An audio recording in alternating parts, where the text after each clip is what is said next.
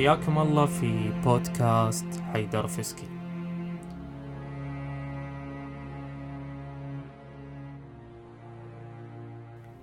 كان من المفترض إني ما ابدي البودكاست بحلقات متسلسلة في موضوع واحد. لأن هالشي خلاني مقيد بشكل كبير في إعداد الحلقات وفوت علي فرص كثيرة لإعداد مواضيع مختلفة صارت حديث الساحة. وكان من الجميل أني أتطرق لها في وقتها. لذلك فاعتبر تجربتي الأولى في البودكاست ناجحة جزئيا وممكن معالجة الأخطاء مستقبلا. وأتمنى إثرائي بالملاحظات اللي تشوفونها لازمة لتطوير البودكاست أكثر وأكثر. من هالشي قررت أن هذه الحلقة تكون نهاية السلسلة اللي اضطريت أني أكملها بهذه الطريقة. على أمل أن تكون هناك فرصة أخرى ثانية نطرح فيها موضوع العائلة من زوايا ثانية إذا سمحت الفرصة. اللي يتابع البودكاست لاحظ أني أضفت حلقة جديدة كان عنوانها قلقامش والعائلة وحذفتها بعد يوم. لأني وجدت أن الحديث ما كان تام بل كان مخل بالفكرة. ووجدت أن مكانها الصحيح مو البودكاست الأفضل أنها تكون محاضرة أو لقاء يكون العرض فيه بشكل مختلف عن العرض السماعي. لكن من المهم أني لو أردت أن أتطرق إلى الأساطير واللي هي تشكل بدايات الرؤية المكتوبة للإنسان وآماله وتطلعاته للحياة والكون. ويعتبر التسجيل الكتابي الأقدم واللي يعطينا صورة قريبة جدا لما كانت عليه الحياة واللي من خلالها نقدر نقرأ تطور التاريخ البشري في موضوع العائلة راح نلقى أن الأساطير بكل أشكالها الشرقية والغربية إذا صحت تقسيمتها بهالطريقة الفظيعة. أو نقدر نقول أساطير جميع الحضارات. هالجملة أحسن. هي في مبدأها تحكي عن العائلة في كل أقسامها. أساطير بداية الخلق تتكلم عن عوائل الآلهة.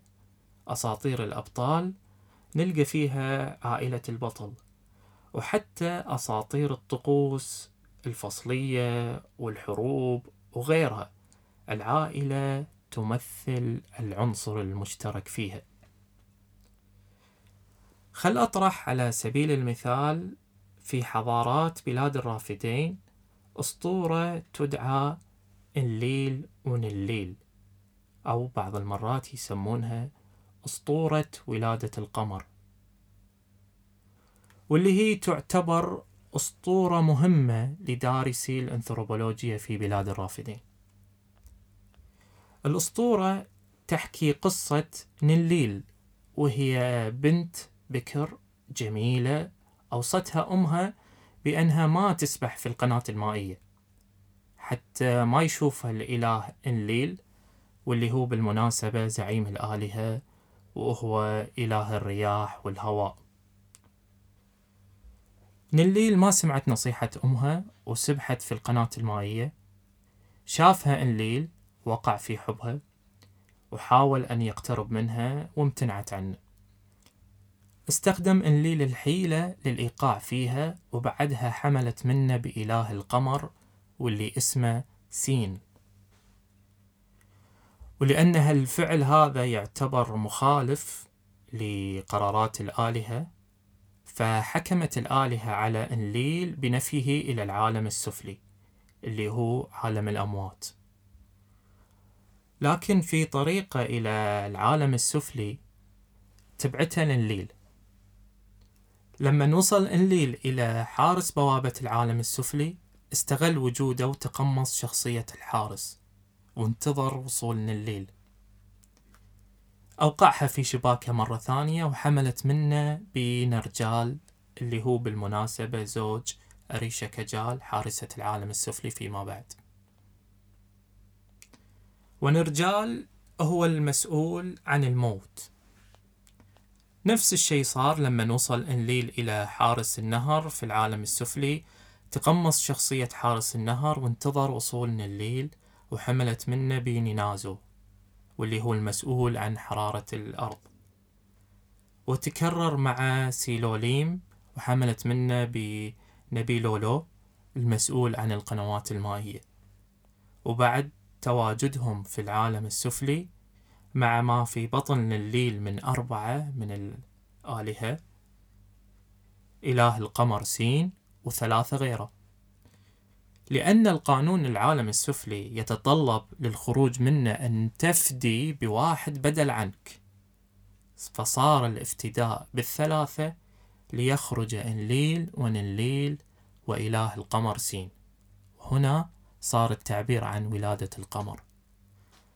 هذه الأسطورة في قراءتها من الجانب الروحي تخرجنا من تسطيح الرؤية بكونها مجرد حديث عن دين وثني متعدد الآلهة إلى آخره من الكلام.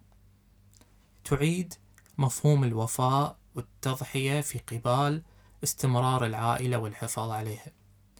الجانب الروحي هذا جدير بأن يكون جانب ثري يدخل في حياة الإنسان الحديث ويعيد تركيبه من جديد وتركيب علاقاته بالأشياء الخارجية والتزاماته ومسؤولياته تجاه الآخر. واللي صار اليوم غريب جدا ووحشي مع الآخر. في إحدى مقابلات جوزيف كامبل صاحب كتاب البطل بألف وجه وهو المتخصص بدراسة الميثولوجيا بكل أشكالها وواضع أهم نظرية استخدمت كأساس تقني في الكتابة القصصية والسينمائية مستوحاة من دراسة مئات القصص والخرافات والأساطير البطولية واللي تتحد في ثيمتها الخارجية الثابتة. إن شاء الله تصير فرصة ونتكلم بشكل تفصيلي عن هذا الكتاب وعن جوزيف كامبل لكن خليني أرجع أقول المقابلة اللي صارت مع جوزيف كامبل كانت في الحديث عن الأسطورة وقوتها وسلطتها في المجتمعات. كونها ال database الأولي للعلاقات والارتباط مع الآخر سواء كان هذا الآخر جماد أو إنسان أو الكون. في هذا ال database يجد الإنسان متسع من المساحة السمحة للارتباط الغيبي بالأشياء للارتباط اللي يضفي القيمة المقدسة. في السابق تعلق المجتمعات الزراعية بالمطر تعلق غيبي مقدس محوري في حياتهم. فتلقى يتفننون في أساليب الاستسقاء والغناء والرقص والطقوس الخاصة اللي تخليهم سعيدين جدا بحضور المطر. العلم بمزاحمته للأسطورة والتفكير الخرافي قتل في روح الإنسان حبه للطبيعة والتعلق العجيب فيه. سابقا في طفولتنا قبل لا نفهم المطر وشلون يتكون نستانس لما ينزل المطر ونردد أناشيدنا المعروفة طق يا مطر طق بيتنا جديد مرزامنا حديد إلى آخره من الأناشيد. الطفل لما يخاطب المطر في هذه اللحظة من الغناء يشعر بوجوده في الكون وبأنه كائن له فاعلية وسلطة على الأشياء من حوله. كذلك المطر يمثل له جانب من السعادة في حضوره. إذا كان العلم قد أفهمنا أن المطر ما هو إلا تفاعلات كيميائية للبخار تسببت في تكثيفه ونزوله على شكل قطرات مصاحبة للتفاعلات بين الأيونات الموجبة والسالبة لتعطينا ظاهرة البرق والرعد. إلى آخره من الكلام العلمي اللي نشوفه دقيق جدا وصحيح مية في المية لكن يسحب من داخل الإنسان روح التعلق فيه. وبالتالي تبرد اتجاهات مشاعرنا تجاه الظاهرة الكونية وهذا ينسحب على كل شيء. كامبل كان يشوف هذا الشيء وكان يقول أن اللي تفعله الأسطورة في المجتمعات هي أن تعيد هذه الاتجاهات من المشاعر اتجاه الأشياء وتخلقها وتجعلها مستمرة بين الأجيال. العائلة جزء من أهم أجزاء التشكيل الروحي في الأساطير. قراءة الأساطير تعيد التشكيل الروحي في المجتمعات. هذا الشيء أيضا ينطبق على القصص الشعبية وهي ابنة شرعية للأساطير. القصص الشعبية نلقى عنصر العائلة هو العنصر اللي يتم المحافظة عليه وبناءه. وأبيك تشوف هالشي في كل القصص اللي تعرفها أو اللي قريتها حتى في مجال القصص الخرافية يعني إلى درجة كبيرة أيضا العائلة مهمة حتى لو ما كان الموضوع في القصة يتعلق بالعائلة بشكل مباشر. في الأدب العربي مثلا واللي أيضا يعتبر أدب عالمي في قصص ألف ليلة وليلة. السالفة كلها أن هذه القصص الخرافية والشعبية المجموعة في ألف ليلة وليلة ما هي إلا طريقة لعلاج مشكلة الملك شهريار وعقدته النفسية تجاه النساء اللي كان يقتلهم بعد الليلة الأولى خوفا من أن تخونه في المستقبل. قامت شهرزاد سردت له قصة في كل ليلة وما كانت تنهي القصة. تخليه في المفصل المشوق في القصة حتى يكمل سماع باقي القصة في الليلة اللي وراها. وبهالطريقة رجعت علاقة الملك بزوجته إلى الحالة الطبيعية. كارل يونغ من بعد فرويد ونظرياته في تشخيص السلوكيات البشرية في تحليل النفسي القائم على العقد النفسية وترسبات تربية العائلة كلام فرويد في عقدة أوديب وإلكترا واللي تعكس اضطراب العلاقة بين الأب وأبوه والبنت وأمها ودخول هذه الاضطرابات في اللاواعي والرغبات المكبوتة يونغ أسهم إسهام مهم جدا في تسليط الضوء على التربية الروحية والرموز النفسية الهامة اللي يمثلها الأب والأم. الارتباط بالأب اللي يمثل الإله والأم اللي تمثل الطبيعة والأخلاق. طبعا شرحي بشكل مختصر ممكن يكون مخل بالفكرة لكن نحتاج نوقف عند هذه المحاولات اللي فيها تشويه للعائلة ونرجع إلى الروح اللي تضفي للعلاقة أهميتها وقداستها. يمكن تتذكرون قصة صاحب كتاب يوميات السرطان واللي ذكرتها لكم في الحلقة الأولى من البودكاست بعنوان الفرشة الأولية للعائلة. وشلون أن هذا الشخص تفانى من أجل يعالج زوجته من مرض السرطان؟ وشلون قابلت هذا الوفاء بأنها طلبت منه الطلاق؟ هذه الصورة مكررة وتلقونها وايد في أمثلة كثيرة من الحياة في القصص والأحداث اليومية اللي تمر عليكم تسمعون هالسالفة وايد.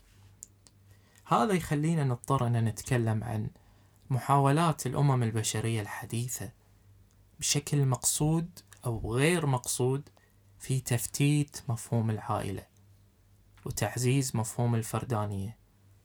يمكن جزء كبير من الوظائف اللي كانت تقوم فيه العائلة بدأت تاخذ منحى وجود البديل لها. مثلا توفير الطعام والأكل. صار عندنا مطاعم ومطابخ في كل مكان. غسيل الملابس. صار عندنا مغاسل ومصابغ. تربية الأولاد. صار عندنا حضانات وروضات ومعاهد خاصة في تربية الأبناء. وهكذا في كل شيء في الحياة. حتى في الأشياء اللي تتعلق بالحياة الجنسية. الحضارة أوجدت بدائل بعيدة عن الالتزام العائلي واللي تقتل بدورها العاطفة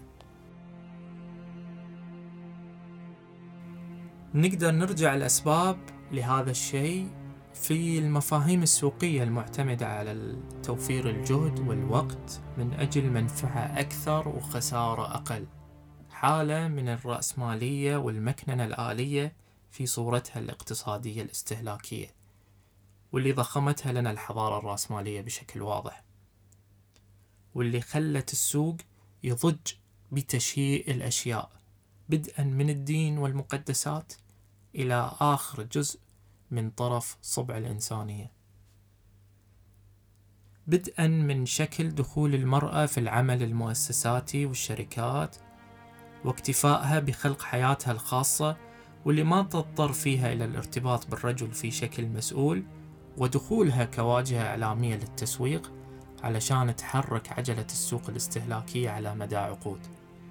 فإذا تباطأت هذه العجلة خلق النظام واصطنع واقع جديد للسوق وفق معايير جديدة كأن يفتح معيار للشواذ والتعدد الجندري.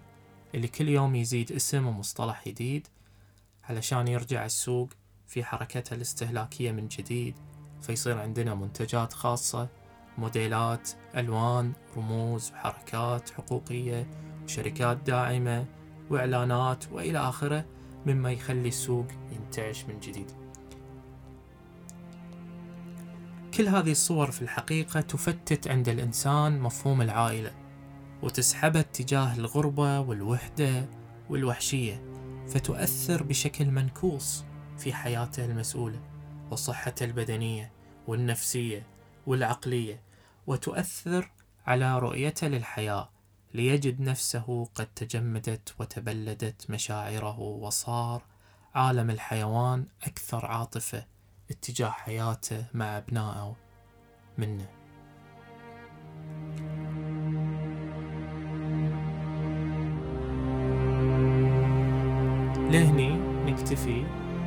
في هذه الحلقة. أتمنى أنها كانت حلقة خفيفة ومفيدة وجميلة. وإذا عجبك المحتوى لا تبخل بنشرة ومشاركته لغيرك. وإن شاء الله نلتقي في بودكاست قادم وفي موضوع جديد. على خير.